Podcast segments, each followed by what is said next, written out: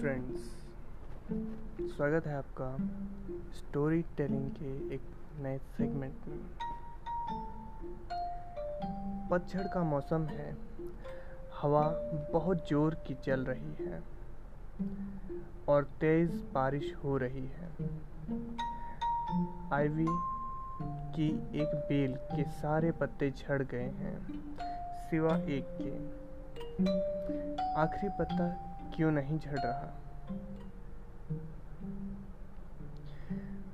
सू और जेंसी दो युवा कलाकार हैं, जो एक ही फ्लैट में सांझे रूप से रहती हैं। उनका फ्लैट मकान की तीसरी मंजिल पर है। नवंबर में चौंसी गंभीर रूप से बीमार पड़ जाती है। उसे निमोनिया हो गया है। वह अपने बिस्तर में बिना हिले डुले खिड़की से बाहर एक टक देखती रहती है। सू उसकी सखी बहुत चिंतित हो गई। उसने डॉक्टर को बुला भेजा। हालाँकि डॉक्टर प्रतिदिन आता था, पर चौंसी की हालत में कोई सुधार या बदलाव नहीं था। एक दिन डॉक्टर सू को एक तरफ़ ले गया और उसने पूछा, क्या जॉन्सी कोई चिंता में लगी है? नहीं तो सू ने उत्तर दिया। पर आप रहे हैं, डॉक्टर ने कहा। लगता है जॉन्सी ने अपना मन बना लिया है कि उसे अच्छा नहीं हुआ है। अगर वो जीना नहीं चाहेगी तो कोई भी दवा उसकी मदद नहीं करेगी। सू ने भरसक प्रयत्न किया कि जॉन्सी अपने आसपास की चीज़ों में दिलचस्पी ले। उसने फ़ैशन और कपड़ों की बातें की, परंतु जॉन्सी ने कोई प्रत्युत्तर नहीं दिया। वह बिस्तर पर बिना हिले डुले पड़ी रही। सू अपना ड्राइंग बोर्ड जॉन्सी के कमरे में ले आई और चित्र पेंट करना आरंभ कर दिया। जॉन्सी का ध्यान उसकी बीमारी से हटने के लिए हटाने के लिए वह काम करते हुए एक खुशनुमा सीटी बजाने लगी। अचानक सू ने जॉन्सी को कुछ फुसफुसाते सुना। वह एकदम से बिस्तर की ओर भागी और जॉन्सी को उल्टी गिनती गिनते हुए सुना। वह खिड़की के बाहर देख रही थी और कह रही थी बारह।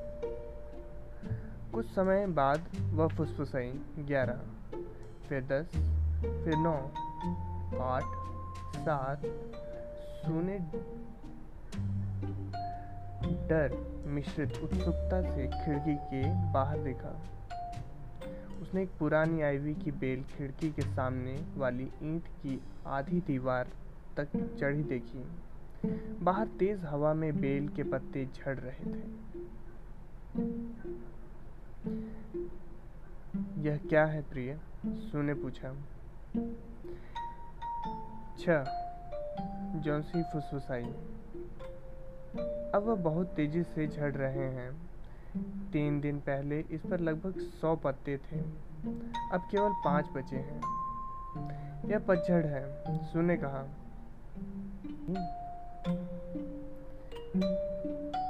जबकि आखिरी पत्ता झड़ जाएगा तो मेरी मृत्यु हो जाएगी। जॉन्सी ने अंतिम रूप से बात कही। मैं पिछले तीन दिन से इस बात को जानती हूँ। ओह, यह एकदम बकवास है। सुने का तुम्हारे ठीक होने से पुरानी आईवी की बेल के पत्ते का क्या लेना देना? डॉक्टर को पूरा भरोसा है कि तुम ठीक हो जाओगी। जॉन्सी ने कुछ नहीं कहा। सू गई और उसके लिए एक सूप का कटोरा ले आई। मुझे कोई सूप नहीं चाहिए, जॉन्सी ने कहा। मुझे भूख नहीं है। अब केवल चार पत्ते ही बचे हैं। मैं अंधेरे से पहले आखिरी पत्ते का झड़ना देखना चाहती हूँ। तब तक मैं भी सदा की नींद सो जाऊँगी। सू जोंसी के बिस्तर पर बैठ गई। उसे चूमा और कहा, तुम मरने नहीं जा रही।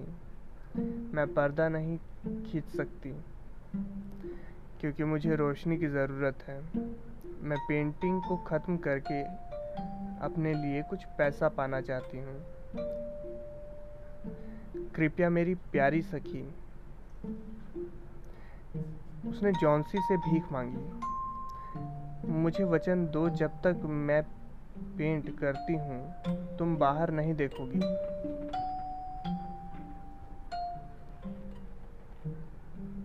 ठीक है जॉन्सी ने कहा अपनी पेंटिंग को जल्दी ख़त्म करो। मैं आखिरी पत्ते को गिरता हुआ देखना चाहती हूँ। मैं प्रतीक्षा करके थक चुक थक आ, थक गई हूँ। मुझे मरना है, अतः मुझे शांतिपूर्वक जाने दो।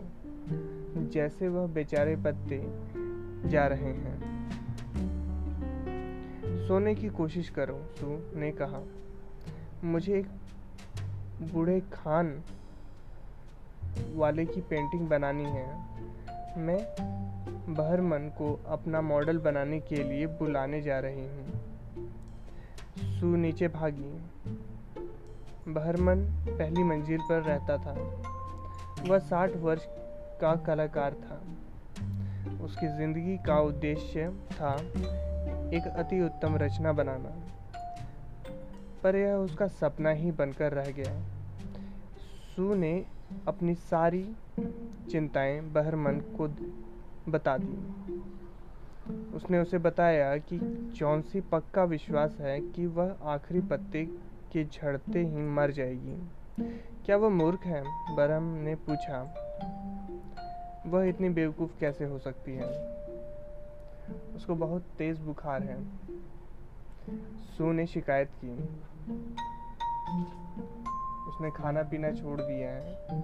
इससे बहुत चिंता हो रही है। मैं तुम्हारे साथ आता हूँ और जोंसी को देखता हूँ। बहरमन ने कहा? वह दबे पाँव कमरे में आए। जोंसी सो रही थी। उसने पर्दा खींचा और दूसरे कमरे में चली गई। उसने एक खिड़की से बाहर झाँक कर देखा। केवल एक पत्ता बचा था बेल पर। बहुत तेज वर्षा हो रही थी और बर्फानी हवा चल रही थी। ऐसा लग रहा था कि अब पत्ता किसी भी क्षण गिर जाएगा। बर्मा बरमन ने एक शब्द भी नहीं कहा। वह अपने कमरे में वापस चला गया। जॉन्सी अगली सुबह बड़ी कमज़ोर आवाज़ में सू को पर्दा हटाने को कहा। सू घबरा गई। बड़ी अनिच्छा पूर्वक उसने पर्दा हटाया।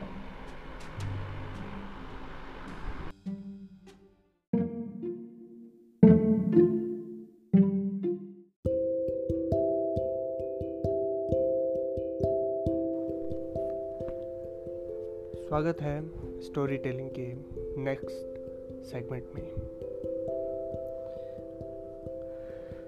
ओह सू बेल को देखकर हैरान होकर बोली, देखो, बेल पर अभी भी एक पत्ता है। यह हरा और स्वस्थ लग रहा है। आंधी और तेज हवाओं के बावजूद वह गिरा नहीं। मैंने पिछली रात हवा सुना था। मैंने पिछली रात हवा को सुना था। जॉन्सी ने कहा, मैंने सोचा वह गिर गया होगा। आज अवश्य झड़ जाएगा। तब मैं मर जाऊँगी। तुम नहीं मरोगी।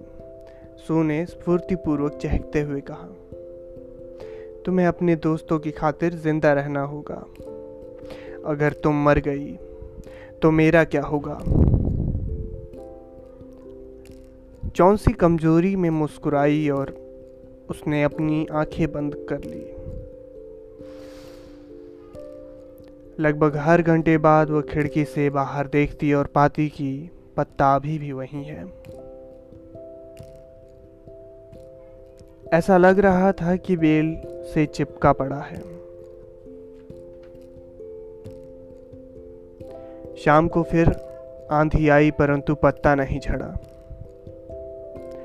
चौंसी बहुत देर तक पत्ते को देखती रही। तब उसने सू को बुलाया, मैं एक खराब लड़की हूँ। तुमने इतनी प्यार से मेरी देखभाल की और मैंने तुम्हारा साथ नहीं दिया। मैं बहुत हताश और उदास हो गई थी। आखिरी पत्ते ने मुझे बता दिया है कि मैं कितनी धूर्त शैतान हूँ। मुझे यह एहसास हो गया है कि मरना चाहना पाप है। सू ने जौसी को गले लगाया। तब उसे बहुत सा गर्म सूप दिया और एक शीशा भी। चौंसी ने कंघी की। और खुशी से मुस्कुराई। अगली सुबह सू आई और जॉन्सी के बिस्तर पर बैठ गई। जॉन्सी का हाथ अपने हाथ में लेकर उसने कहा, मुझे तुम्हें कुछ बताना ईमान बहर मन, आज सुबह मृत्यु हो गई। वह केवल दो दिन बीमार रहा। पहले दिन बिल्डिंग के रख रखाव करने वाले ने उसे बिस्तर पर पाया। उसके कपड़े जूते गीले थे और वह काँप रहा था। वह तूफ़ान में रात में बाहर था। तब उन्होंने पाई एक सीढ़ी और एक लालटेन जो अभी भी उसके बिस्तर के पास चल रही थी। कुछ ब्रश और हरे तथा पीले रंग के पेंट फर्श पर सीढ़ी के पास पड़े थे। प्रिय जॉन्सी सुने कहा खिड़की के बाहर देखो। उस आईवी के पत्ते को। तुम्हें हैरानी नहीं हुई कि वह हवा चलने पर फड़फड़ाता क्यों नहीं? वह बाहर मन की अति उत्तम कलाकृति है। उसने उसे उस रात पेंट किया जब आखिरी पत्ता छड़ गया था।